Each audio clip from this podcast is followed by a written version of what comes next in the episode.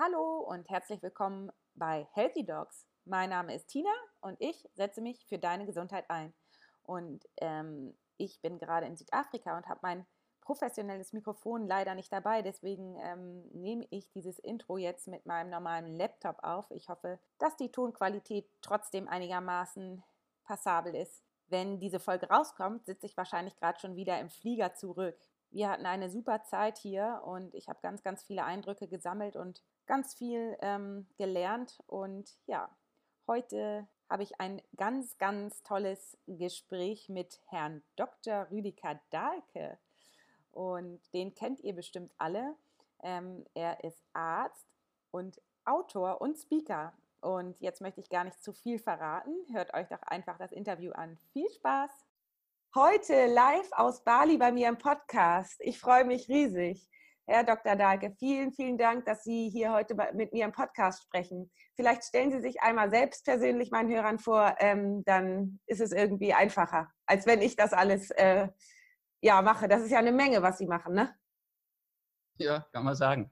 Ja, ich heiße Rüdiger Dahlke. Ich bin auch Arzt. Also heute würde man vielleicht sagen Allgemeinmediziner, aber ich habe das damals mir nicht überschreiben lassen. Ich bin noch so ein altbackener praktischer Arzt. Werde auch 68 in dem Jahr und habe mit Psychotherapie angefangen und aus der Psychotherapie heraus hat sich so mehr Psychosomatik entwickelt, weil ich dann gemerkt habe, dass es doch einfach sehr, sehr eng zusammenhängt.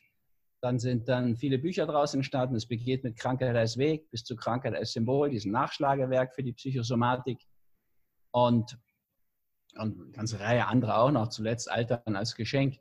Und über Alzheimer und Demenz und die Alterssymptome und Frauenheilkunde und so weiter. Und dann habe ich noch so eine Basis geschrieben, für die kennen mich auch einige, Schicksalsgesetze und das Schattenprinzip, die Lebensprinzipien, das ist die Philosophie, auf dem das aufbaut. Und bei mir in der Schulmedizin einfach sozusagen der Mangel an Philosophie total gefehlt hat immer. In der chinesischen haben die eine, in der indischen. Und wir haben so eine, ja, wie soll man sagen, so Polypragmasie, der Zweck heiligt die Mittel, aber das führt zu ganz eigenartigen Absurditäten aus meiner Sicht. So war mir das wichtig, da auch so eine Basis für zu schaffen. Und dann gibt es noch so eine Reihe, würde ich denken, in die Richtung Säulen der Gesundheit. Da ist eben dann das Fasten und der Gegenpol Ernährung, die Peace Food Reihe, ist auch eine ganze Bücherreihe geworden. Hat viel beigetragen, so diese vegane Szene in Gang zu setzen. Und das ist im Wesentlichen das, was ich so geschrieben habe. 64 Bücher, sage ich immer. Kann man gar nicht, sind ja auch manchmal mit Kollegen zusammengeschrieben und so, sagen wie viele. Ansonsten gebe ich immer noch Seminare in Tamanga. Das ist so das Zentrum, was ich mit all dem, was ich erredet und erschrieben habe, da gebaut habe. Und so genau wie ich mir Seminarzentrum vorstelle, also so Heilungsbiotop, sagen wir auch, Lebensgarten, ein Ort, wo man einfach wo die Dinge noch in Ordnung sind, kein Wellensalat und man einfach in Eigenregie oder auch mit meinen Tipps und Anregungen zur Ruhe, zur sich, zu seiner Mitte finden kann. Das ist mir so ein ganz wichtiges Projekt, weil ich das ab diesem Jahr auch wieder so selbst unter meine Fittiche nehme, damit es diesem Ziel entspricht. Und dann gebe ich noch Vorträge und mache ganz viel jetzt auch im Netz. Das war jetzt nicht gerade sozusagen zu meiner Generation so passend, aber ich freue mich natürlich heute, dass ich statt wie über 35 Jahre immer 300 Patienten begleitet habe in ihrem Fasten. Sind es heute ein paar Tausend in jedem Jahr. Also das kommt eben durch dieses Online-Fasten zustande oder Idealgewicht-Challenge. Oder selbst die Krankheitsbilderdeutung gibt es halt eine Gesundheitschallenge.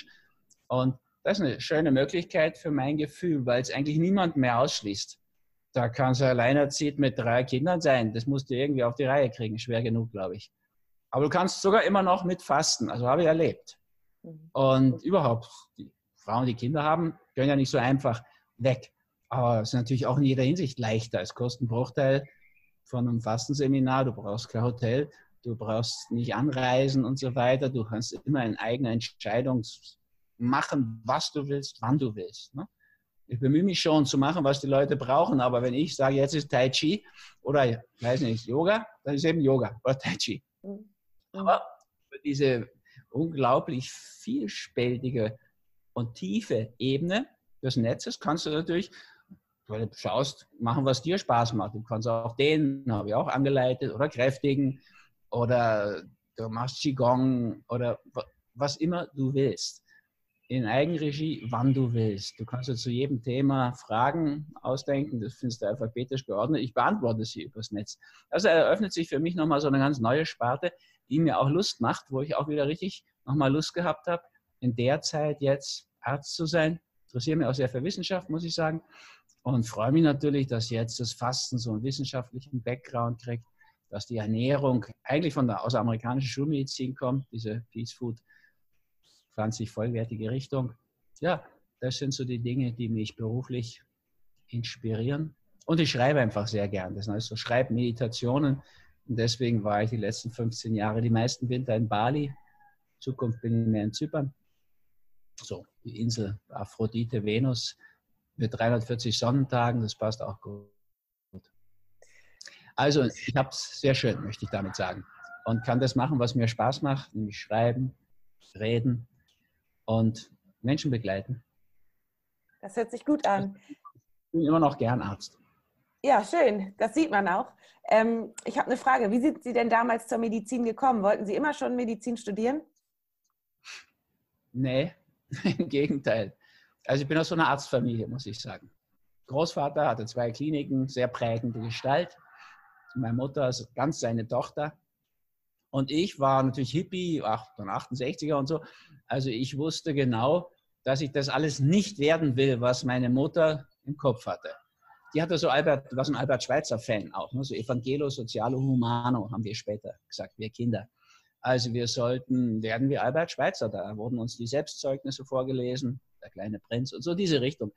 Und ein anständiger Mensch war eben nicht Techniker wie mein Vater. Ich meine, der war so ein Boss bei Thyssen, hatte fast 20.000 Leute unter sich. Der hat den ganzen Laden geschmissen sozusagen und das finanziert. Aber sie hat so eindeutig die Botschaft rübergebracht, er ist nur Techniker und die anständigen Leute studieren Medizin. Wenn sie nicht Musik studieren, interessieren sie sich sehr dafür und Theologie sollten sie auch nur studieren. Insofern war mir so ganz klar, Medizin und Theologie studiere ich nicht. Und das habe ich einem guten Freund gesagt, mit dem ich eine Amnesty International Gruppe zusammen leitete. Öfter habe ich das gesagt, ich habe es gar nicht so gemerkt. Und irgendwann hat der Friedrich Ehrers, heißt er, der hat zu mir gesagt, du musst nicht dauernd zu mir sagen, dass du nicht Theologe oder Arzt werden willst. Es wäre keine Schande, das zu werden. Und ich bin gern Theologe. Aber fällst du in eine, jedem, den es gar nichts angeht, sagst, dass du nicht Arzt und nicht Theologe wirst. Und dann hat er ein sehr netter, ist immer noch wahrscheinlich ein toller Kerl, einfach mir schon fast mal, ich würde heute sagen, sowas wie eine Coaching-Sitzung gemacht. Er hat meine Kutsche mal kutschiert und hat mir einfach mal so befragt. Und mehr oder weniger auch so gesagt, du musst eigentlich nicht jetzt nicht was werden, sondern du musst mal rausfinden, was du werden willst. Und falls es so wäre, dass du, obwohl deine Mutter das so gerne möchte, trotzdem gern Arzt und Theologe würdest, ich habe das Gefühl, du interessierst dich ja sehr für diese Themen, jedenfalls der Theologie und der Philosophie, dann würde ich das nicht ausschließen. Oder so ähnlich hat er das gesagt. Naja, das war für mich so ein Umdenken. Und dann habe ich so entschlossen, weil es tatsächlich so mein Gefühl war, ich studiere Medizin und Psychologie, ich mache alles ganz anders, wie die von mir erwarten. Das kann ich ja trotzdem tun. So ist es eigentlich gekommen. Und heute bin ich schon sehr, sehr froh, muss ich sagen. Also die anderen, gab noch ein paar andere Optionen. Die würden mich heute, wenn ich denke, so eben auf die 68 zugehend, nicht so erfüllen. Glaube ich. Also da bin ich dem Friedrich Ehrers sehr, sehr dankbar. Der war Studentenpfarrer damals. Aha, aha. Ja, und wie sind Sie dann, also Sie haben ja schon so ein bisschen angedeutet, dann wollten Sie alles anders machen. Sind Sie denn auch so zur alternativen Medizin gekommen? Oder wie kam das? Was war das Erste, was Sie da so interessiert hat? Also mich hatte mal schon während der Praktika in der Klinik die Schulmedizin eigentlich ziemlich nachhaltig enttäuscht. Ja, also diese ganze Art, nichts reden mit den Leuten. Also mich hat das wirklich interessiert. Immer noch übrigens. Ja, also habe meine Bestseller geschrieben. Ich höre zu. Und wenn mich die Leute 100-mal dasselbe fragen, Buch dazu. Und das wird dann mit großer Wahrscheinlichkeit ein Erfolg. Ja, viele denken ja, ich hätte irgendwie so ein Geheimnis, wie ich irgendwie Radar für Zukunft die Bestseller rausfiltriere. Überhaupt nicht. Ja, so habe ich meinen ersten das Buch geschrieben, 100-mal dieselbe Stunde zum Fasten erzählt, dann eine Loseblattsammlung gemacht. Dann hat Detlefsen gesagt, so geht das nicht mit Loseblattsammlung, muss ein Buch her, dann habe ich das Buch geschrieben. Und so mache ich das bisher. Also, das war enttäuschend. Da gibt es so ein paar markante Sätze. Könnten Sie im Rahmen eines Ihrer längeren Gespräche bei der Patientin Huber mal eine Infusion anhängen, sagt dann der Stationsarzt. Dann weißt du, was der will. Der will Infusionen anhängen. Der will nicht, dass mit Frau Huber geredet wird. Oder wir denken Sie auch in Zukunft für, weiß nicht, 18 Blutabnahmen über eine Stunde zu brauchen. Was sagst du da drauf? Du merkst, die wollen nicht, dass du mit denen redest, sondern dass du das Blut holst. Gut, war eine innere Station. Da läuft nichts ohne Blut. Habe ich dann später auch kapiert. Aber ich habe so das Gefühl gehabt, also ich befreie die von mir und mich von denen. Das tut uns beiden einfach besser. Und bin nochmal ein Jahr auf Weltreise gegangen und habe mir mal einfach andere Medizin, Modelle, Philosophien angeschaut, eigentlich auf allen Erdteilen, natürlich nicht in der Arktis. Und bin auf Schamanismus gestoßen und die indische, ayurvedische und chinesische und so. Das wollte ich auch alles lernen seinerzeit. Das habe ich dann auch gemerkt, dass da auch mein doch relativ großer Kopf nicht reicht. Also von der Hutgröße jedenfalls mal. Und ja, so mit der Zeit habe ich mich wieder eingeschränkt, habe auch das Psychologiestudium wieder aufgegeben und habe dann angefangen, auch Psychotherapie zu machen nach diesem Jahr mit Detlefsen zusammen. So eine sehr spirituelle Psychotherapie. Ich habe auch ab 11 Jahren habe ich Meditieren angefangen. Und ja, so hat sich es dann so ergeben, dass ich auch im Studium mich schon immer interessiert habe für diese komplementärmedizinische Richtung. Das ist bis heute so. Ich bin ja nicht für alternative Medizin. Das halte ich ja für Schwachsinn, eine Alternative zu haben in dem Sinne, dass ich jetzt die Schulmedizin nicht mehr brauche. Bei einem Unfallgeschehen brauche ich erstmal nichts anderes. Also kann ein bisschen Rescue-Remedy rumtropfen, aber dann ist er fertig. Also das so in die Mitte zu kriegen. Also insofern war ich gar nicht wirklich gegen die Schulmedizin. Ich finde es jetzt noch als eher so was Brückenbauendes. Ich finde natürlich schon grässlich, das muss ich auch sagen, das sage ich auch hart, wenn die Schulmedizin sich so komplett in die Geiselhaft der Pharmaindustrie nehmen lässt und nur noch Erfüllungsgehilfe ist. Das habe ich nie gemacht. Und ich bin einfach sehr pharmakritisch. Aber klar, in meinem Arztkoffer habe ich da auch noch was. Ich bin aber immer froh, weil ich es nicht brauche. Meistens komme ich ja jetzt inzwischen ohne Praxis und so, komme ich ja sowieso ein Jahr ohne Schulmedizin durch. Ich habe es trotzdem noch so beim Fasten. Aber ich wäre nicht dagegen in dem Sinne. Also, das brauchen wir auch. Meine Tochter, die ist mit einem ganz schweren Down-Syndrom, hat einen ganz schweren Herzfehler mitgebracht, die ist zweimal über 10 Stunden operiert worden. Da weiß ich, da braucht es eine antibiotische Abdeckung an der Herz-Lungen-Maschine. Da bin ich dankbar, dass solche Koryphäen, die diesem Herzen eine Mitralklappe hinbasteln, also das Foramen Ovale zukriegen, ist ja schon selbstverständlich. Aber da habe ich auch Respekt. Und insofern interessiert aber die Möglichkeiten dieser Psychosomatik, wie sie sich da entwickelt hat, von Krankheit als Weg bis Krankheit als Symbol, schon viel mehr. Und ich auch in der Reihenfolge, die Psychosomatik, also die Psyche an erster Stelle, dann Soma, der Körper, bewährt sich einfach, die Treppe von oben nach unten zu kehren. Selbst bei den wenigen Hausarbeiten, die ich abgeleistet habe, ist mir das auch schon klar geworden. Das machen Hausfrauen richtig. Das sollten aus meiner Sicht die Ärzte auch sehen, dass sie sich und ihren Patienten viel leichter täten, wenn sie die Psyche nicht nur mit einbeziehen, sondern wirklich auch in einer führenden Position sind. Dann kommt es auch nicht zu diesen grässlichen Ergebnissen. Ja, das wäre so, die Pharma will ja immer alles patentieren, das verstehe ich auch, das sind ja Aktiengesellschaften. Aber das führt natürlich dann dazu, zu diesem schrecklichen Reduktionismus, dass sie zum Schluss gar nicht mehr wissen, was sie da erforschen. Es wird immer kleiner, das Molekül. Brokkoli kannst du nicht patentieren, also musst halt irgendwas zu Forane finden oder irgendwie in einer Mischung, die du patentieren kannst. Das ist ja in der Forschung auch gut, dass wir diese Details wissen. Aber wenn man natürlich vor lauter Bäumen den Wald nicht mehr sehen oder überhaupt nur noch an den Nadelspitzen rumforschen, wird es brutal. Und in der Klinik und auch in der normalen, niedergelassenen Praxis, wenn der Patient zur Niere von Zimmer 17 wird, dann ist die Medizin vor die Wand gefahren. Wenn man überhaupt keine Zeit mehr hat für die Leute. Und ich habe mal eine Patientin gefragt, sind Sie Heilpraktiker? Und dann habe ich gesagt, nein, aber wie kommen Sie denn eigentlich drauf? Sagt sie, ja, weil Sie so viel Zeit für mich nehmen.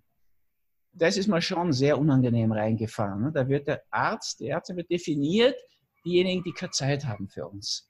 Wenn einer Zeit hat, wird er als Heilpraktiker gehalten. Also, habe ich dann auch gesagt, na so gesehen bin ich dann Heilpraktiker.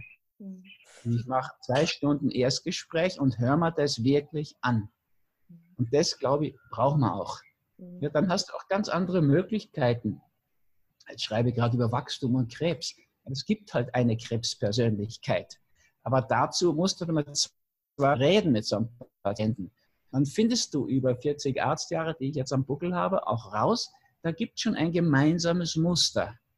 Wenn du immer nur in dem Moment, wo die Krebsdiagnose ins Leben reinbricht und sowieso die Hilflosigkeit des Chaos ausbricht, wenn du dann anfängst, so eine Persönlichkeit zu suchen, dann findest du natürlich das nicht mehr. Du musst eigentlich mit der ersten Zigarette anfangen, mit dem Beginn der Verstopfung. Da müsste es losgehen, weil das sind ja offensichtlich Dinge, die auch dazu führen, dass Leute Krebs bekommen. Und wenn du schaust, warum jemand raucht, warum jemand nichts mehr hergibt auf dieser Ebene, ist halt auch in diese Richtung. Da könntest du das Wesen von den Patienten erkennen. Also daran sehe ich so einen Schwerpunkt. Ja, das verstehe ich. Und interessanterweise bin ich da so ein bisschen ähnlich wie Sie. Ich beobachte auch ziemlich viel und kann da so, oder habe immer, bilde mir das vielleicht auch ein. Ich weiß nicht, dass ich so Zusammenhänge sehe. Nicht immer, aber manchmal eben. Und deswegen interessiert mich insbesondere das Buch Krankheit als Symbol oder die Symbolik hinter Krankheiten, worüber Sie ja auch berichten. Und habe das selber so ein bisschen, also in meinem Podcast geht es ja sehr darum, auf den Körper zu hören, anstatt die Signale zu unterdrücken, mit einer Tablette zum Beispiel.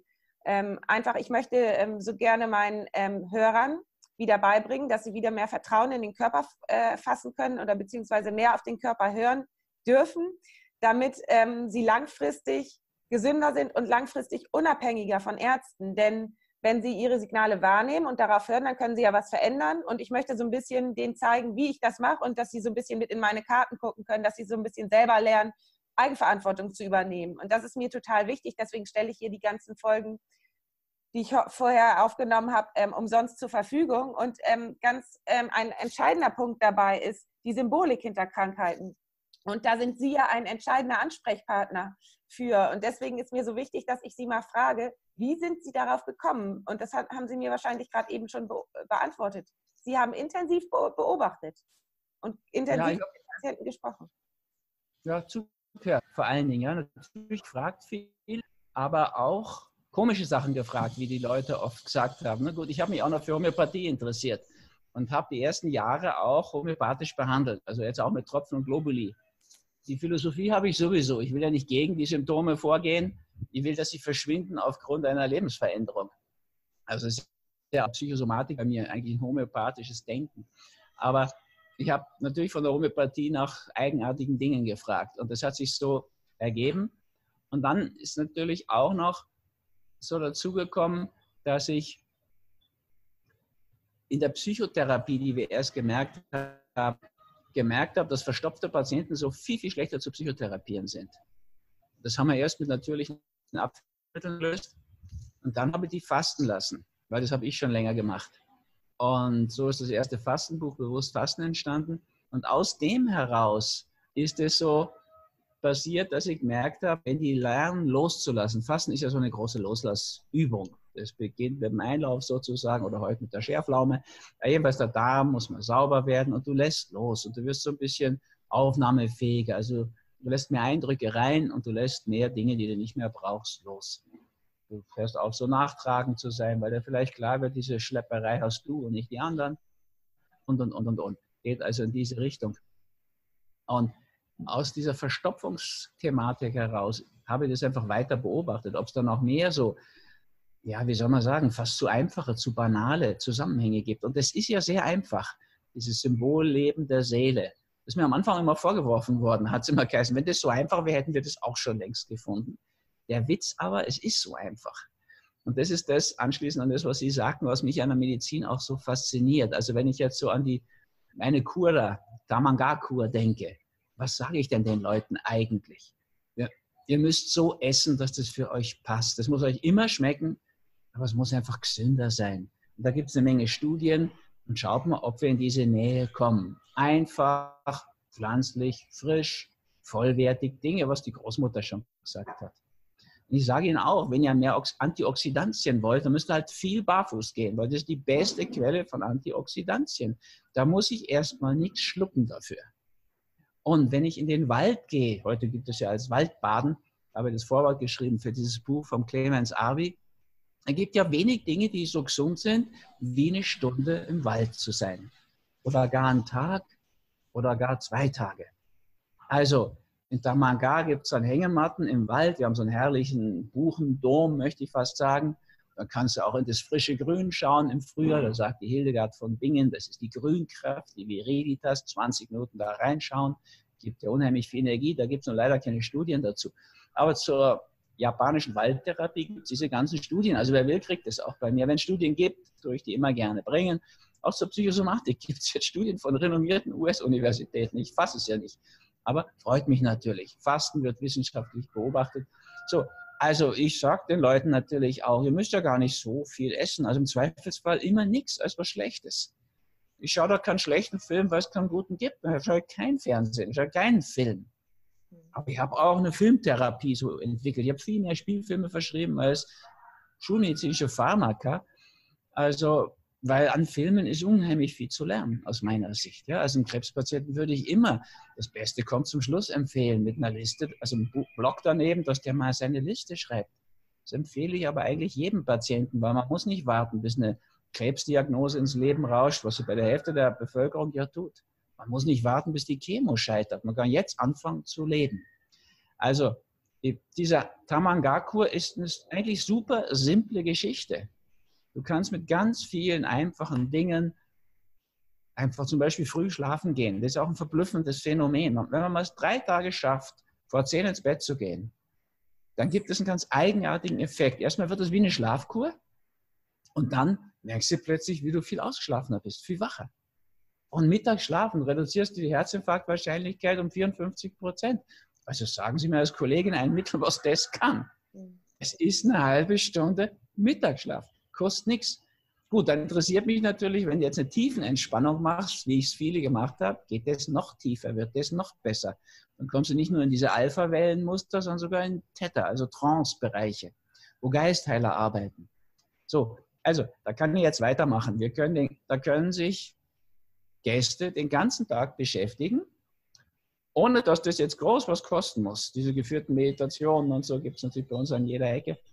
Und Sie können aus Eigenregie und vor allem in Ihrer Eigenverantwortung Schritte in Richtung Gesundung machen. Und das ist natürlich nichts, was durch Wegschneiden zu erreichen ist.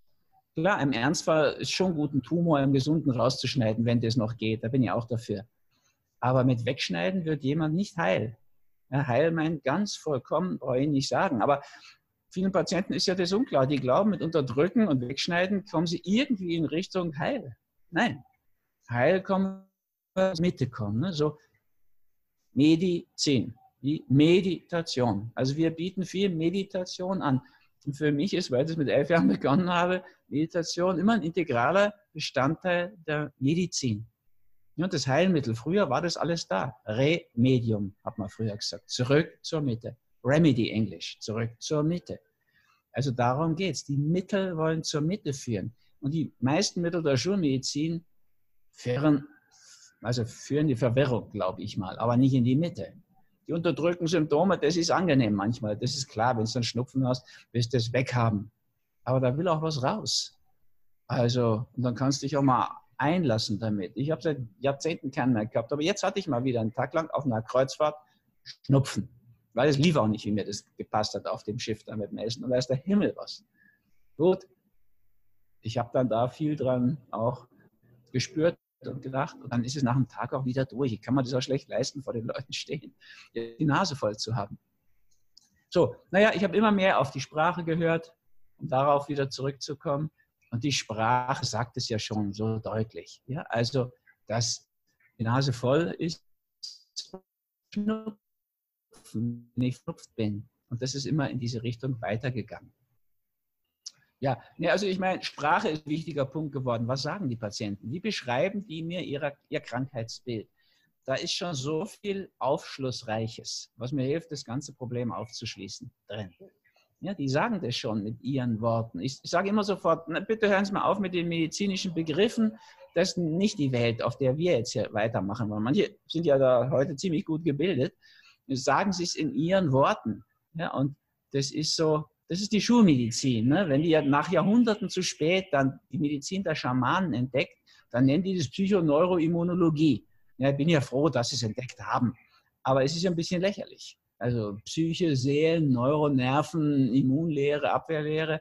Wenn man diese Sachen übersetzt, bleibt wenig viel übrig. Häufig nicht.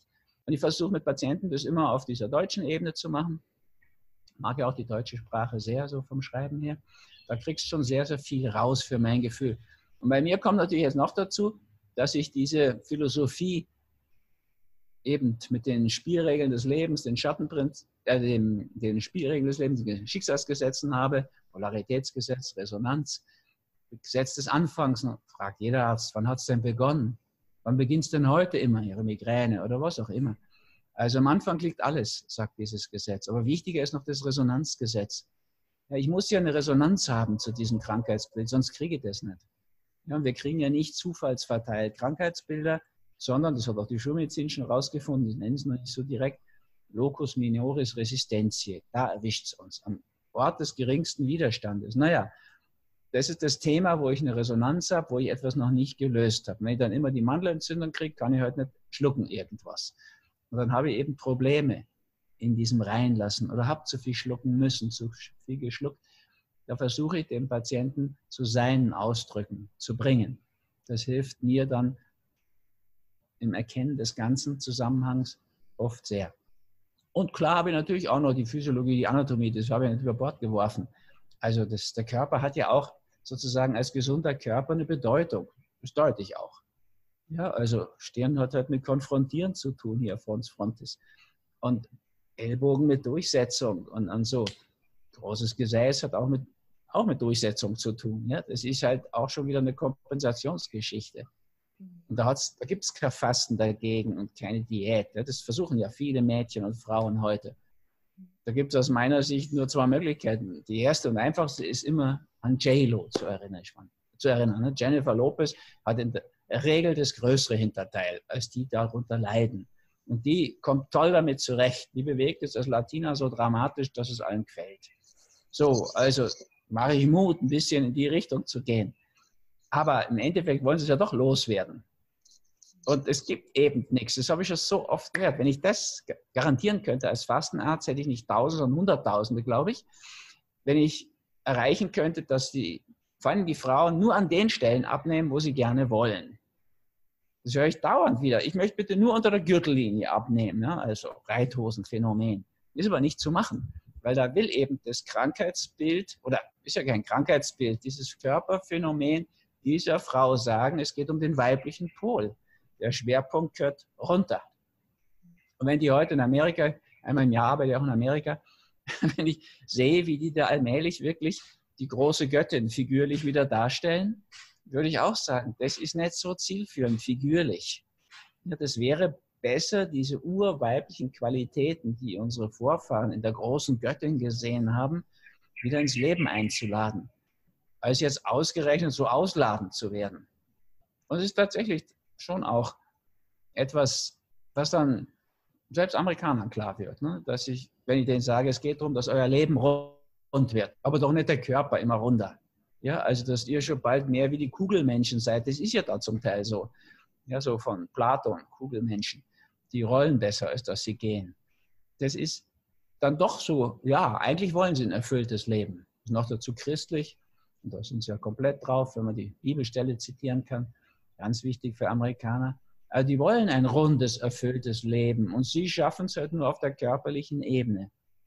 Und insofern sind für mich auch Dinge wie die Bibel ganz wichtig. Also erstmal bin ich auch Christ, aber ich lese da auch gern drin, weil das ist auch eine Psychosomatik-Beschreibung ist. Wir sollen unserem Herzen Luft machen. Das ist Bibel. Ja, und wir sollen ein großes, weites Herz der Liebe entwickeln. Keine Herzinsuffizienz, das ist körperlich. Das geschieht auch nur, wenn es im übertragenen Sinne nicht geschieht. Also insofern schaue ich mir natürlich an, was der Buddha gesagt hat. Selbst was Mohammed da im Koran gesagt hat oder so. habe ich mir mal durchgelesen, nicht so intensiv, muss ich gestehen. Oder was C.G. Jung sagt. Ja, der sagt ja so sehr deutlich, ab der zweiten Lebenshälfte spätestens soll eine Frau doch ihren Animus verwirklichen, ihren männlichen Pol. Und zwar nicht durch einen Damenbart oder herrische, herbe Gesichtszüge. Das sind Entgleisungen. Das passiert nur, wenn das im übertragenen Sinn nicht macht.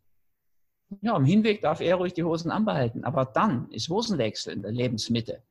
Dann muss sie. Er geht auf die Materie los. Das ist ja mal so. Aber dann geht es um spirituell. Und das ist nicht unbedingt jetzt Esoterik, meine ich nicht, sondern Spiritus Sanctus ist katholisch.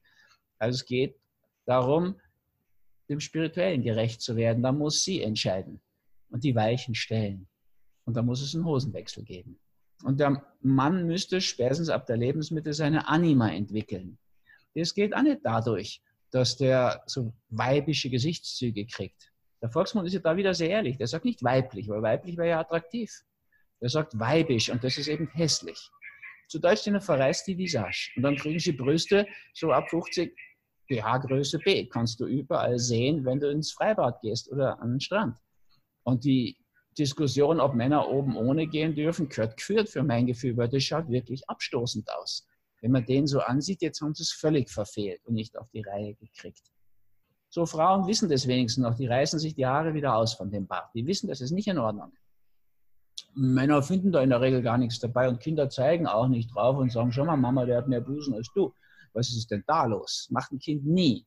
Aber eine Frau mit Damenbart, ich habe mal eine alte Bäuerin getroffen, so über 80 in so einem Sacktal in Niederbayern, die hat sich einfach die Haare nicht ausgerissen. Und es ist so da gestanden, Herr Doktor, kann mich gar nicht zeigen, wissen Sie. Und dann hat sie es so erzählt und da habe ich es mir doch mal angeschaut. Ja, die hatte so einen Ho-Chi-Minh-Bart. Und klar, war allein übrig geblieben auf ihrem Hof da, musste die Hosen anbehalten, hat sie wohl auch gemacht. Und dann geht es in die Kompensation. Das ist so ein grundlegendes Thema meiner Medizin geworden, was wir nicht umsetzen, bewusstseinsmäßig, geistig-seelisch, spirituell, ist dadurch nicht weg. Wir wachsen ein Leben lang. Oder das Wachstum geht dann nicht mehr in die Höhe, das ist mit der Adoleszenz durch, geht dann in die Breite und ist nicht sinnvoll. Oder es geht sogar in einzelnen Organen ins Extrem. Dann kann das noch gutartig sein, muss aber nicht. Und dann sind wir schon bei Krebs. Also Wachstum braucht man immer. Und das braucht man nach der Adoleszenz, auch im sozialen Raum, im seelischen, geistig-spirituellen natürlich. Also wenn wir das Herz ausufern lassen im Sinne der Herzinsuffizienz, ist das, weil wir im übertragenen Sinn kein großes, weites Herz entwickelt haben. So direkt. Und wenn wir unser Wachstum nicht mehr in die richtigen, für uns richtigen Bahnen, die kann ich nicht bestimmen, die muss ich beim Patienten finden. Also, dann geht es woanders hin. Und das woanders ist schnell ein Thema, was für uns als Ärzte relevant wird. Ja, weil auf der körperlichen Ebene, wenn der Körper zur Bühne wird für die Stücke, die wir im Bewusstsein nicht mehr auf die Reihe kriegen, dann wird es extrem unangenehm. Und da gibt es aus meiner Sicht gar kein... Wie soll man sagen, gar kein Aspekt, der nicht betroffen wäre in der Medizin. Ja? Eigentlich ist das eine Banalität. Alles, was eine Form hat, hat auch eine Gestalt. Ja, also das ist in der ganzen Welt so. Es gibt nichts mit Form, Gestalt, Figur, das überhaupt keinen Sinn und keine Bedeutung hat. Warum bitte sollte es in der Medizin so sein? So ein blumenkohlartiges Gewächs hat eine Form. So ein Tumor hat auch so eine Form. Da wächst was. Wenn ich mir den Blumenkohl und den Brokkoli anschaue und so ein bisschen in die Signaturlehre von einem Pelikan oder Rudolf Steiner hindenke, ist es auch nicht so unwahrscheinlich, dass im Brokkoli und in diesen ganzen Kohlgewächsen so viele sekundäre Pflanzenstoffe, wie diese Sulfurane drin sind, so extrem heilsam sind.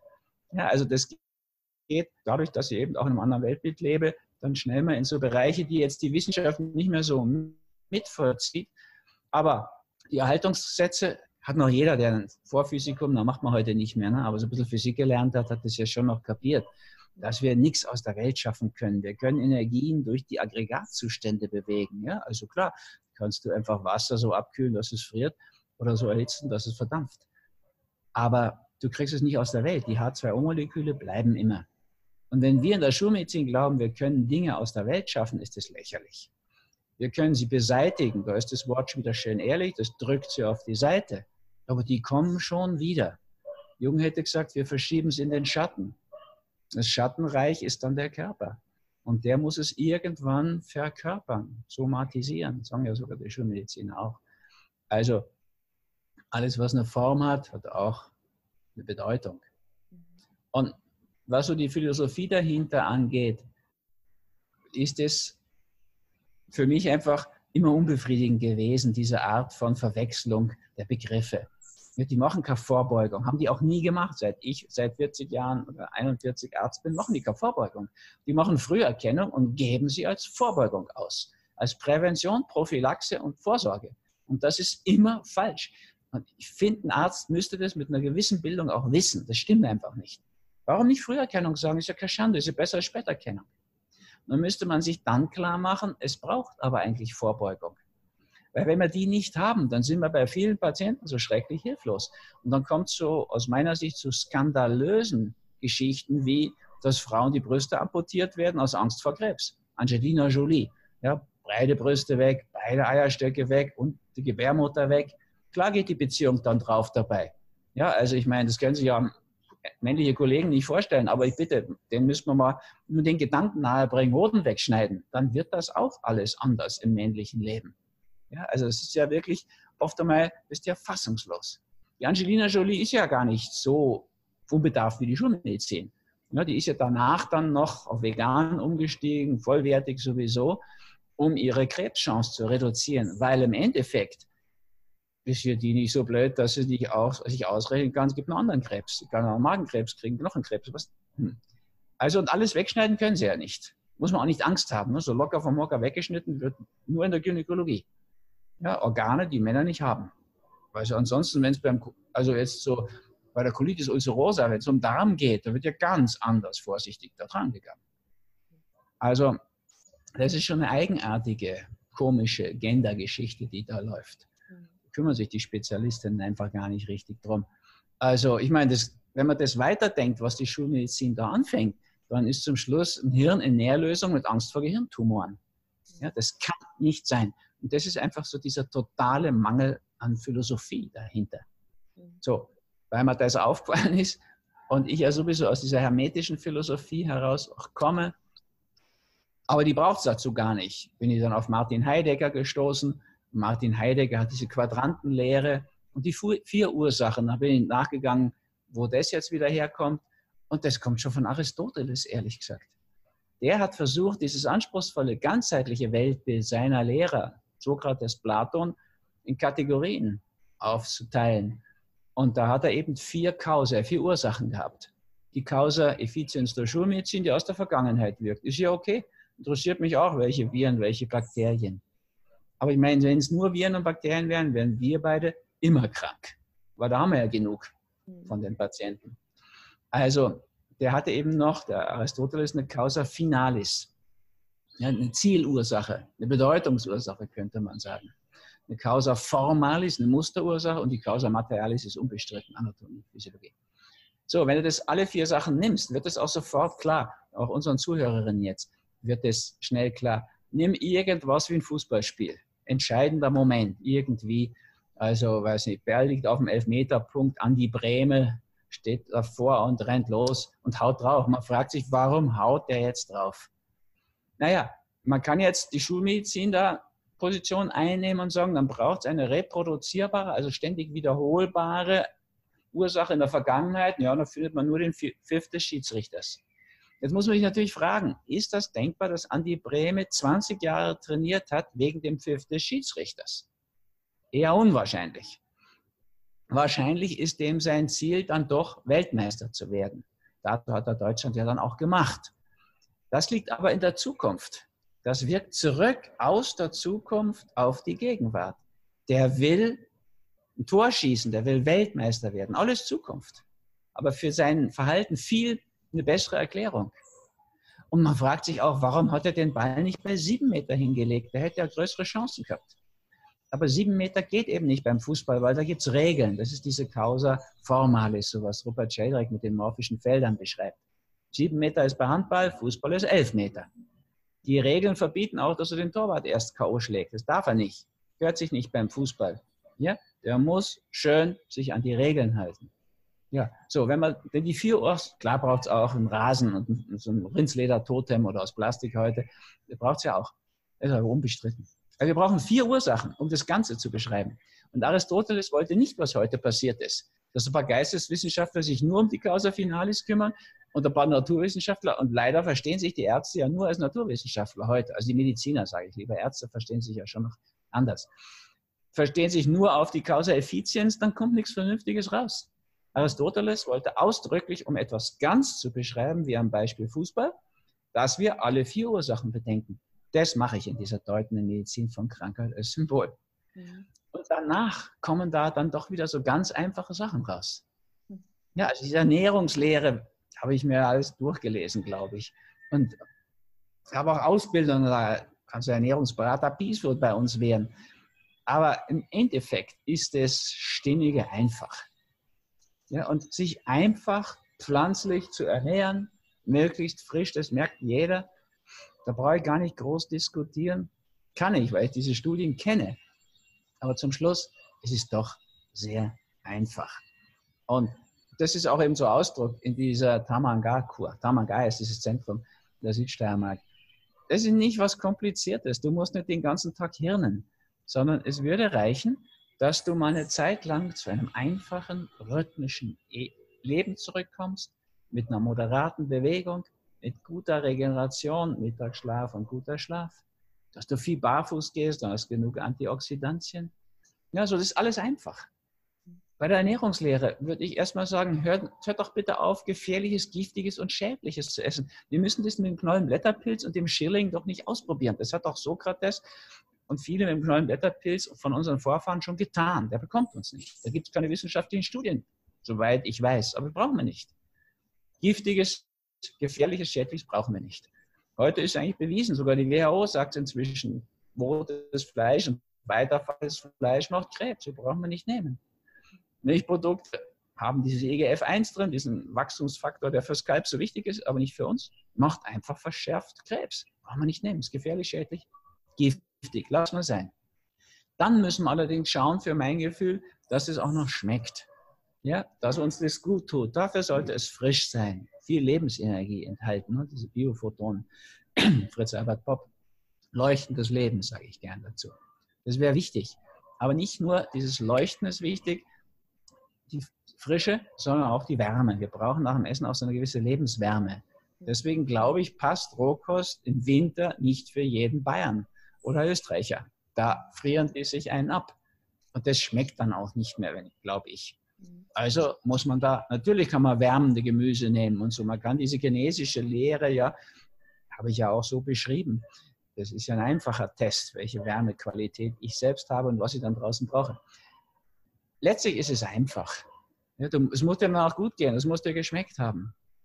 Und dann kannst du immer noch ein paar so Glanzlichter draufsetzen. Ich würde ja immer dafür sorgen, dass meine Patienten genug Serotonin haben, genug Dopamin und genug von diesem somatotropen Hormon. Heute sagt man HGH, weil die Amerikaner zum Lateinsplätzen.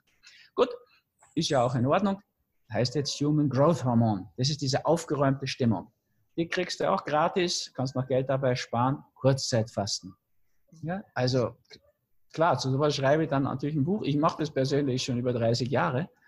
Es bewährt sich einfach, Frühstück oder Abendessen schlicht wegzulassen.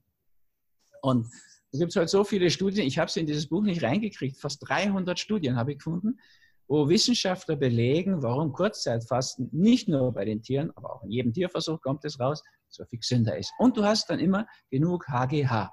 Ja, diese Stimmung packen wir es an, aufgeräumte Stimmung. Beim Wohlfühlhormon Serotonin und beim Glückshormon Dopamin ist nicht so einfach, aber ich habe inzwischen da für mich auch eine prima Lösung gefunden. Ich muss ja sowieso, letztlich muss ich B12 und zwar Methylcobalamin einnehmen, weil ich nicht dauernd aus dem eigenen Garten in Tamanga, da wäre es problemlos, ungewaschen zu essen, dann hätte ich genug B12. Aber da bin ich ja viel zu viel auf Tour, also muss ich B12 einnehmen. Ich würde auch immer Vitamin D einnehmen. Also ich meine, ich bin schon viel in der Sonne. Aber so eine Grundsicherung 2000 IE, internationale Einheit pro Tag, möchte ich sowieso. habe ich mir früher auch zusammen besorgt. Dann bin ich draufgekommen, es gibt eine kleine rote Pille gegen Probleme mit der Liebe sozusagen. Also Liebeskummerprobleme. Da hätte ich nie gesucht, muss ich ehrlich sagen. Aber das ist mal, bin ich so drüber gestolpert, ist mir zugefallen, schicksalsmäßig.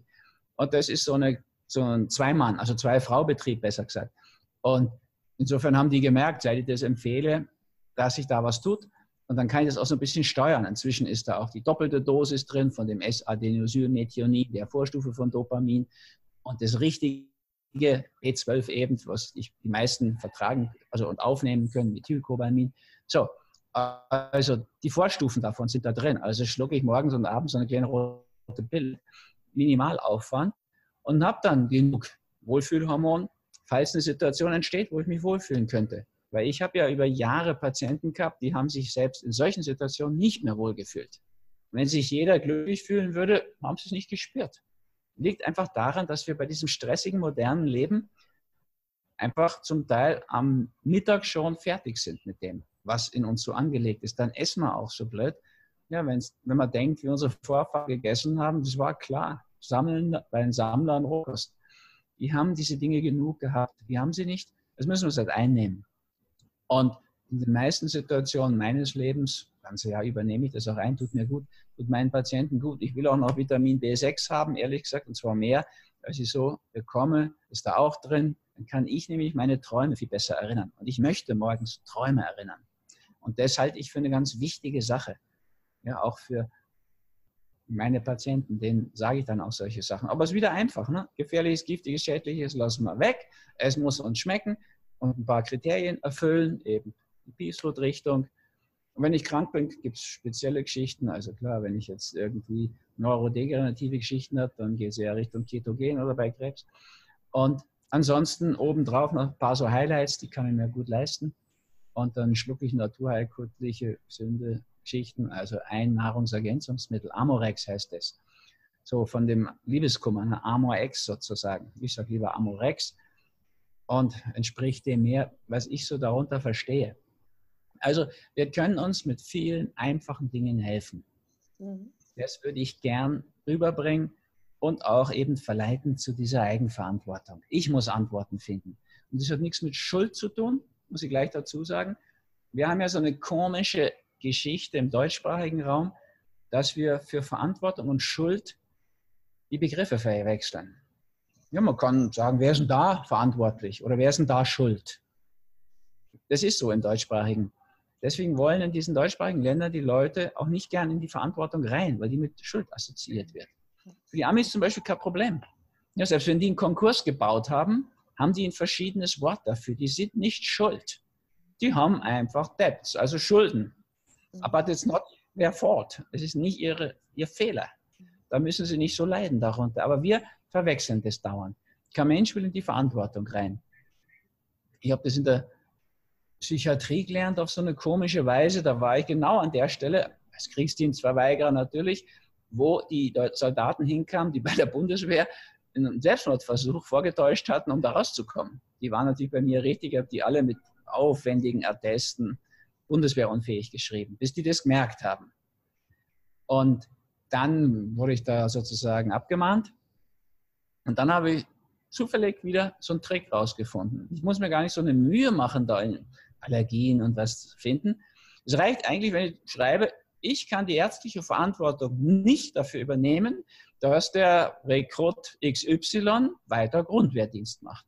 Dann findet sich in diesem ganzen Club Bundeswehr kein einziger Generalarzt, der dann sich traut hinzustehen und zu sagen, na, dieser kleine Dahlke da, der kann die Verantwortung nicht übernehmen, das mache ich dann. Der Typ ist gesund. Der war ja offensichtlich gesund. Der hat keine Lust mehr auf Bundeswehr, was ich ja nachvollziehen kann. Ich glaube nicht, dass der Mensch als Soldat gedacht ist. Ich bin ganz mit Einstein, der hat schon gesagt, wenn ein Mensch als Soldat gedacht worden wäre, wäre es nie zur großen Entwicklung gekommen, weil ein Rückenmark hätte völlig gereicht. So, also fühlte ich mich da in einem sicheren Bereich. Naja, zum Schluss muss ich da von der Stelle halt weg, wie das so ist im System. Aber ich habe so gemerkt, was für eine Angst vor Verantwortung Übernahme da besteht. Ja, wenn ein so viel höher angesiedelter Oberstarzt oder Generalarzt sich nicht traut, Die haben mich dann angerufen und gesagt, bitte streichen Sie doch den Satz, das andere ist ja irrelevant. Und ich dann gesagt habe, nein, ich streiche den nicht. Ich kann die Verantwortung nicht übernehmen. Dann sind die an ihrem Ende. Weil wenn sie es dann übernehmen und dem passiert was, wäre er verantwortlich. In seinem Sinne von Schuld. So, also deswegen ist da so ein Widerwille bei uns. Und da arbeite ich jetzt schon 40 Jahre dagegen und versuche Menschen klarzumachen, wenn du glücklich werden willst, Erfolg haben willst und gesund sein willst im Leben, musst du Antworten finden. In die Verantwortung reingehen. So in anderen Sprachen schöner und deutlicher. Responsibilité, Französisch. Responsabilità, Italienisch. Responsibility, Englisch. The ability to respond, die Fähigkeit zu antworten. Darum geht's. Ich finde, als Ärzte haben wir auch die Aufgabe, den Leuten zu dieser Fähigkeit zu verhelfen, Antworten zu finden auf die Herausforderungen ihres Schicksals, auf das, was ja, von ihnen da verlangt ist.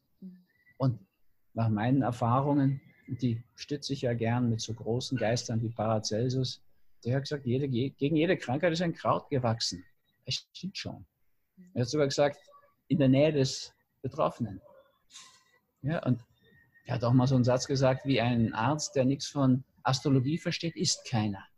Nun kann man natürlich aufschreien, aber der meinte ja nicht Astrologie, wie wir es heute haben, in Illustrierten. Der meinte diese Urprinzipienlehre, der Archetypen. Das war damals, war da ja auch so gearbeitet. Das kann ich genauso nachvollziehen. Wenn ich die Probleme meiner Patienten lösen will mit ihnen, dann kann ich sie nicht auf der Problemebene lösen. Einstein schon gesagt, Problemebene, nie Lösungsebene. Platon hat gesagt, hinter jedem Ding ist eine Idee. Auf die Ideenebene muss ich. Das ist diese Urprinzipien-Archetypen-Ebene. Da finde ich Lösungen.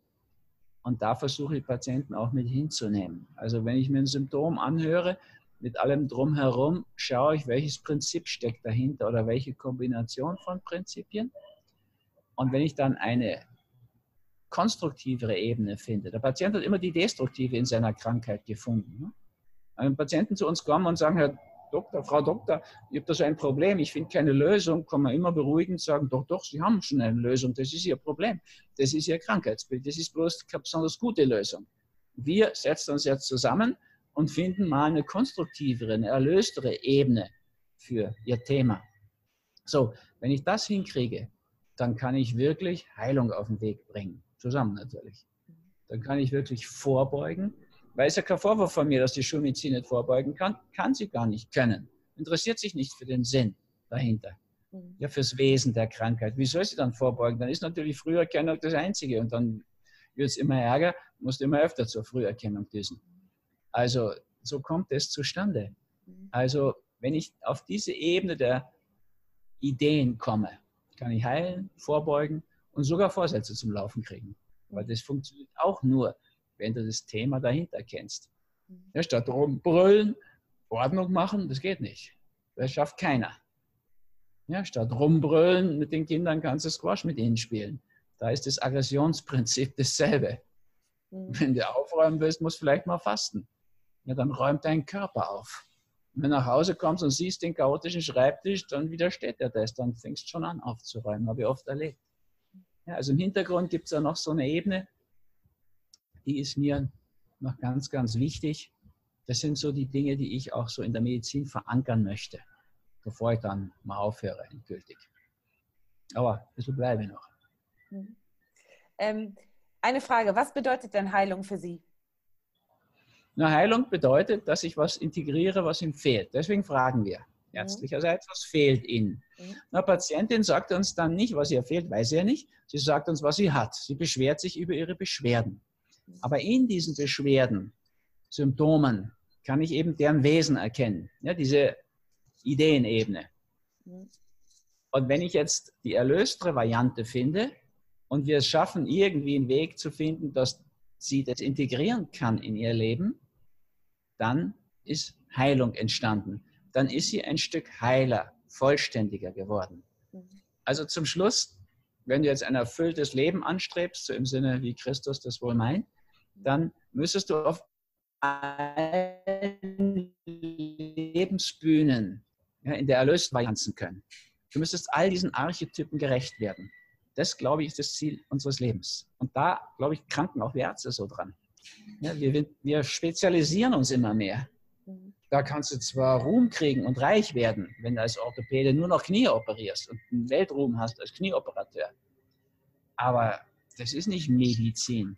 Das ist nicht das Ganze. Das ist ein kleiner Bereich. Und wenn ich mir heute die Kollegen anschaue, die sich so über die Linie schleppen, in die Pension, die meisten schleppen sich ja. Die Schulmediziner sowieso. Diese Spezialisierung, die sind zwar finanziell abgesichert, keine Frage. Das sind oft so diese praktischen, die Allgemeinärzte, die gar nicht so abgesichert sind, weil die gar nicht so riesig verdient haben, wenn du dich um alles kümmerst. Aber das ist natürlich das, was die Seele befriedigt. Ja, sozusagen in allen Bereichen auch zu Hause zu sein. Das macht dich heiler, runder, vollkommener. Wenn du was Fehlendes integrierst, sagt uns heute auch die Glücksforschung, ne? Glücklich sind wir, wenn wir lernen. Etwas, was wir noch nicht können, das fehlt uns dann. Das, was wir können, immer wieder machen, bringt nichts. Ja, die 7517. Tennisstunde bringt nichts. Aber mal einen Tanzkurs machen und was man überhaupt nicht kann. Ja, und wenn du das dann kannst, musst du halt irgendwie Tangentino lernen oder sowas, was du überhaupt nicht kannst. Dann musst du wieder raus aus diesen Schrittmustern. Und wenn du das dann kannst, macht es den Leuten großen Spaß. Also, fehlendes Integrieren. Und da müssten wir zu helfen. Deswegen fragen wir mit Recht, was fehlt Ihnen? Gut, das verstehe ich. Ja, jetzt kommen wir so langsam zum Ende leider. Ich könnte noch stundenlang weiter mit Ihnen quatschen bzw. zuhören. Sie erzählen so spannende Sachen. Ich wollte Sie fragen, ein Thema von mir ist ja auch Arztgesundheit. Sie haben es eben auch schon ein bisschen angesprochen, warum einige Ärzte eben Probleme mit der eigenen Gesundheit haben. Haben Sie da noch einen Tipp oder es hören ja vielleicht auch andere Kollegen zu? Ja, es ist ja, glaube ich, auch statistisch gesichert, dass Ärzte die kürzeste Lebenserwartung haben. Unglaublich viele Abhängigkeiten gibt es da. Über 50% der Niedergelassenen sollen Burnout haben. Ich habe aus einer Ärztezeitung gelesen. Also Suizidneigung ist nicht wie bei Psychologen, aber auch dramatisch. Das ist tatsächlich so. Ich glaube, weil in der Seele das krank macht, wenn du dich so abhängig machst von diesen Pharmaka und der Schulmedizin. Das befriedigt die nicht. Ich mache ja Ärztefortbildungen auch, so eine integrale Medizin. Genau. Für die Deutsche Ärztekammer, seit über 10 Jahren kannst du Arzt für Naturheilverfahren werden. Also lerne ich ja viele Kollegen jetzt kennen, in allen Altersstufen. Und da ist am Anfang viel Idealismus. Und dann geht es so in diese Richtung rein, in die du vom System gezwängt wirst. Das macht die Seele nicht glücklich. Das macht die unglücklich. Und dann musst du das machen, habe ich vom Kollegen jetzt gehört, der macht fast 30 Jahre, macht er Diabetikerberatung. Jetzt muss er, um sich zertifizieren zu lassen, irgendwo zu einem Kurs hingehen, um sich das ganze Wochenende um die Ohren zu hauen, wo er nichts Neues lernen muss, ist eine Bestimmung. Das ist, glaube ich, ein System, was so einengend und einzwängend geworden ist. Und dann erleben die auch gar nicht mit, wie Patienten heil werden und dankbar sind. Und das ist etwas, was die als Arzt seelisch, glaube ich, brauchst. Und was ist dann ausgebrannt oder selbstmordgefährdet? Einfach keine Hoffnung mehr in dem System. Und da ist wenig Hoffnung drin. Also ich bin 2-mal ausgestiegen aus dieser Kassenmedizin, weil ich es einmal ungerecht fand, dass die so viel zahlen müssen für die Kasse, dann so wenig kriegen. Aber ich würde auch heute sagen, das geht einfach nicht mit der Medizin. Ja, ich werde nicht 2 Stunden mit jemandem reden beim ersten Treffen, wenn ich kein Geld dafür kriege. Also, oder kaum, irrelevant. Das System ist krankmachend, sich in die Abhängigkeit der Pharma zu begeben. Das höre ich ja auch auf Kongressen. Da klagen ja Professoren darüber, bitte, dass inzwischen absurde Therapieverfahren, also zum Beispiel die Entnahme der Gebärmutter durch die Bauchdecken, propagiert wird, obwohl es nach Untersuchung der Evidence-Based Medicine nur Nachteile hat. Aber einfach, weil die Geräteindustrie Geräte gemacht hat dafür. Und die Transvaginale wird gar nicht mehr gelehrt an den Universitäten. Und das ist allerdings, glaube ich, so ein grundsätzliches Problem. Das trifft nicht nur uns Ärzte. In dem System herrscht ja nicht die christliche Religion oder die Wissenschaft. Das ist die Weltgeldreligion, die hier herrscht. Und ihr Vollzug ist der Konsum. In dem System sind wir alle drin. Das müsste man mal erkennen. Ja, die Politiker sind gesponsert. Da gibt es ja Politiker-Watcher, Abgeordneten-Watcher, wie das heißt, die belegen das ja auch ganz gut. Es sind natürlich die Spitzen in den Universitäten gesponsert. Es sind natürlich die Spitzen im Journalismus gesponsert. Ja, das ist, kannst du dir anschauen, Wikipedia wird halt Lexikon benutzt. Das ist kein Lexikon, das ist eine Hetzorganisation gegen alles Komplementärmedizinische und alles Spirituelle.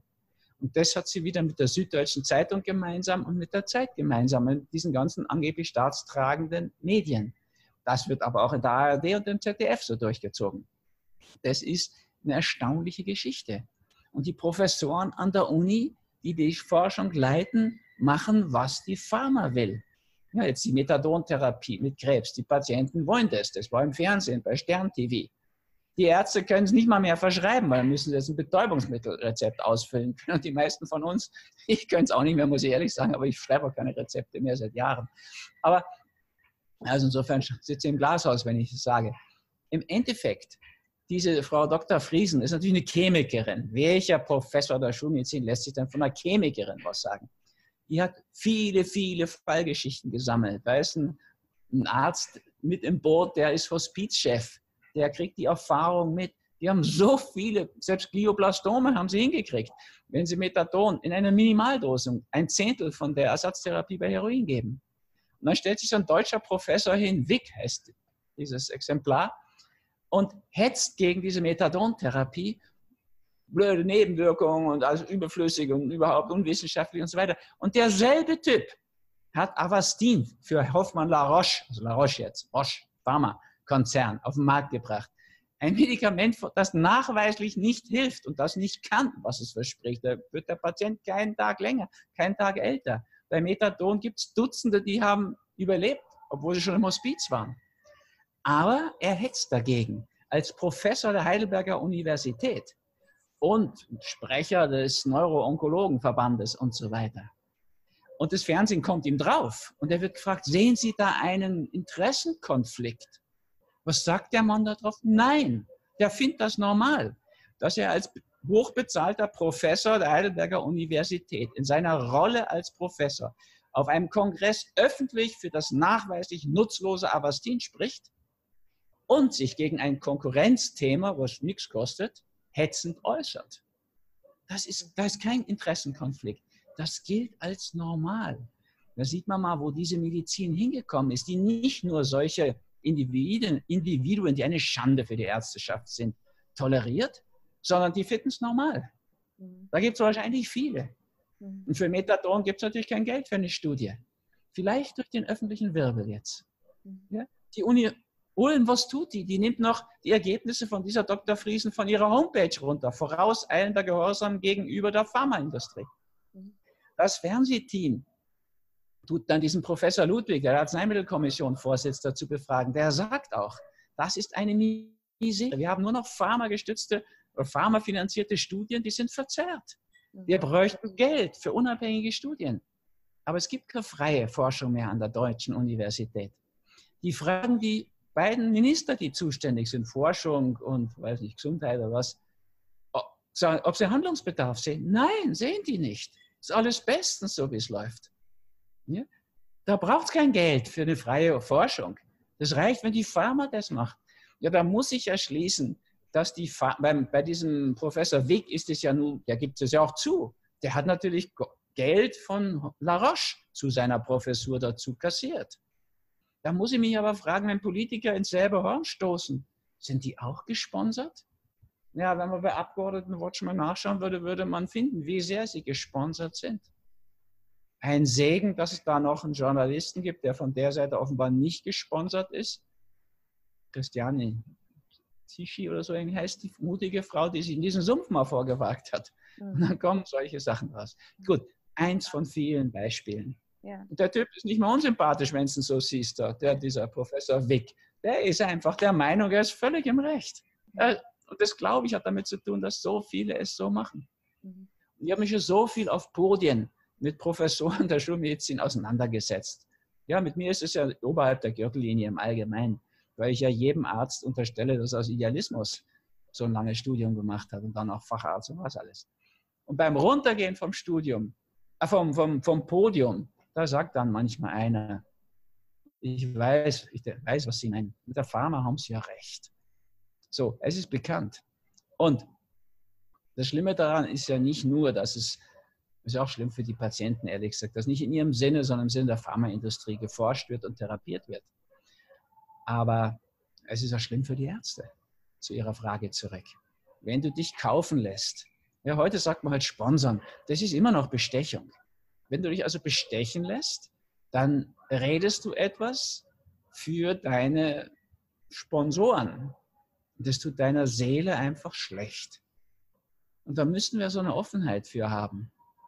Ja, das ist natürlich auch schwierig, wenn ich mir jetzt vorstelle, ich müsste jetzt merken, okay, das Peace Food bekommt mir selbst jetzt. 10 Jahre ist man so super bekommen, aber nicht mehr alles bekommt man nicht mehr.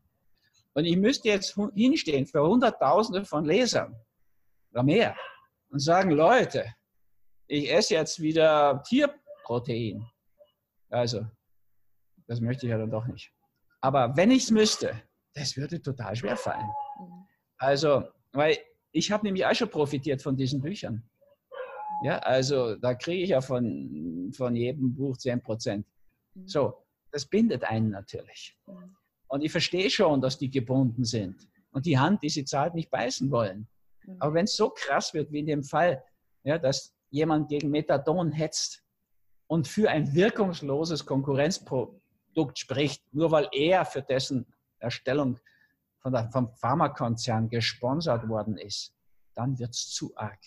Und wenn ich das Bild von dem anschaue, muss ich mir denken, der kann einem in der Seele leid tun. Das kann dem nicht gut gehen damit. Und jetzt ist er in die Öffentlichkeit gezerrt worden damit, weil er sicher nicht wollte. Weil daran, dass sie das nicht wollen, merkt man ja schon, die wissen schon, dass das nicht in Ordnung ist. Dass das nicht passt. So, also, das ist immer so eine Geschichte. Und es gibt viele Gründe dafür. Diese 3-Minuten-Medizin ist auch ein Vergehen gegen die eigene Seele der Ärztin, des Arztes. Da kannst du nicht helfen. Und ehrlich gesagt, ich habe zweimal 2 Gynäkologinnen therapiert mit der Schattentherapie. Warum? Die waren fast depressiv. Die eine war depressiv. Weil die nach diesen beiden großen Studien gemerkt haben, dass sie 20 Gynäkologenjahre Brustkrebs verschrieben haben, weil sie auf die Pharma gehört haben. Und dann kamen mit über 1 Million Teilnehmern diese Studien, die einfach zeigten, dass die synthetischen Östrogene in einem irren Prozentsatz verantwortlich sind für Brustkrebs. Das ist eigentlich logisch. Mich hat danach gewundert, dass ich eigentlich nur 2 therapiert habe, wegen dem Dilemma. Weil es waren Tausende von Gynäkologen, die das verschrieben haben. Stellen Sie sich mal vor, all die Kollegen, die Clofibrat verschrieben haben, das war der Fettsenker zu meiner Zeit. Der wurde vom Markt genommen wegen unendlichem Leid. Das müssen Sie vielleicht noch erinnern, aus dem Studium jedenfalls. Die Hunderte, die an Lipobay gestorben sind, diesem Fettsenker von Bayer, bis dieses Elendsmedikament mal vom Markt genommen wurde. Und heute schlucken die Leute Sortis, Lipidor, diese Statine. Von denen sagt der US-amerikanische Neurologe David Perlmutter, gefährliches Medikament, richtig schädlich fürs Hirn. Es besteht ja 70% aus Fett, 2 Drittel Cholesterin. Um Gottes Willen keine Statine nehmen, sagt er. Das gibt Studien, die zeigen auch, wie schädlich das ist. Aber Lipidor Sortis hat einen Jahresumsatz vor 2 Jahren gehabt von 17 Milliarden US-Dollar. Also 17 Milliarden, das sind dann 17.000 Millionen US-Dollar. Da zweigen sich schnell mal 500 Millionen für Sponsoring ab. 2016 oder 2014 hat die Pharma 500 Millionen Geld für Sponsoring ausgegeben, offiziell. Und die Geräteindustrie kommt dann noch dazu und so. Also da kommt mal 1 Milliarde zusammen. Das ist ein Regen, da merken Sie nichts davon. Und ich auch nicht natürlich. Aber wo geht denn der hin? Ja, also Hunderte von Millionen US-Dollar. Ja. Die tropfen heute auf die Politik in Washington und Brüssel vor allen Dingen. Das sind Lobbyistenstädte geworden. Aber ein bisschen was geht auch nach Berlin und Wien, wahrscheinlich nach Bern sogar auch. Und naja, und von der Nahrungsmittelindustrie kommt das aber auch. Und deswegen wird immer noch eine unglaubliche Fehlinformation, auch von der Ärzteschaft, in Bezug auf gesunde Ernährung gemacht. Aber auf dem Totenbett, ehrlich gesagt, fällt einem das auf den Kopf. Aber ich glaube, das fällt einem schon in der Pension auf den Kopf, wenn man zum Denken kommt. Das macht einfach unglücklich. Also Da sind Sie mit Ihrem Podcast in diese Richtung wirklich gut unterwegs. Ich glaube, das ist ein wundervoller Beruf. Ich kann das aus diesen 40 Arztjahren sagen. Eine richtige Berufung. Und es wäre ideal, wenn wir dagegen steuern würden als Ärzte. Wir können das. Also ich habe das Thema ja immer im Hinterkopf gehabt. Ich habe mich dem gar nicht gebeugt. Muss ich gar nicht. Ich kann jetzt freiwillig noch weitermachen mit diesem wundervollen Beruf. Das würde jedem Arzt raten und seiner Seele auch. Und deswegen sage ich das auch scharf und schreibe das scharf. Danke. Super. Ich bin so begeistert von dem, was Sie einfach alles erzählt haben. Ich habe unglaublich viel gelernt. Ich möchte noch einmal fragen, wo ich Sie finden kann. Dann tue ich das nämlich alles in die Shownotes. Wir sind nämlich jetzt schon, glaube ich, 1 Stunde und 15 Minuten im Gespräch. Und ich glaube, unter www.dahlke.at findet man Ihre Internetseite, ne? Super. Ich danke Ihnen ganz herzlich. Vielen, vielen Dank. Ja. Willkommen zurück. Ich hoffe sehr, dir hat dieses Interview gefallen und du konntest auch einiges mitnehmen für dich, so wie ich. Ich habe das Interview gerade nochmal angehört, weil da doch eine Menge dabei ist, worüber ich nachdenken kann. Denn ich sitze hier gerade in unserem Airbnb in Südafrika und hier ist es schön kühl, denn heute ist kein Wind und dann wird es doch schon ziemlich heiß. Und ja, wenn du dieses Interview gerade gehört hast, sitze ich schon wieder im Flieger zurück nach Deutschland und sag jetzt einfach mal alles Liebe, bleib gesund, deine Tina.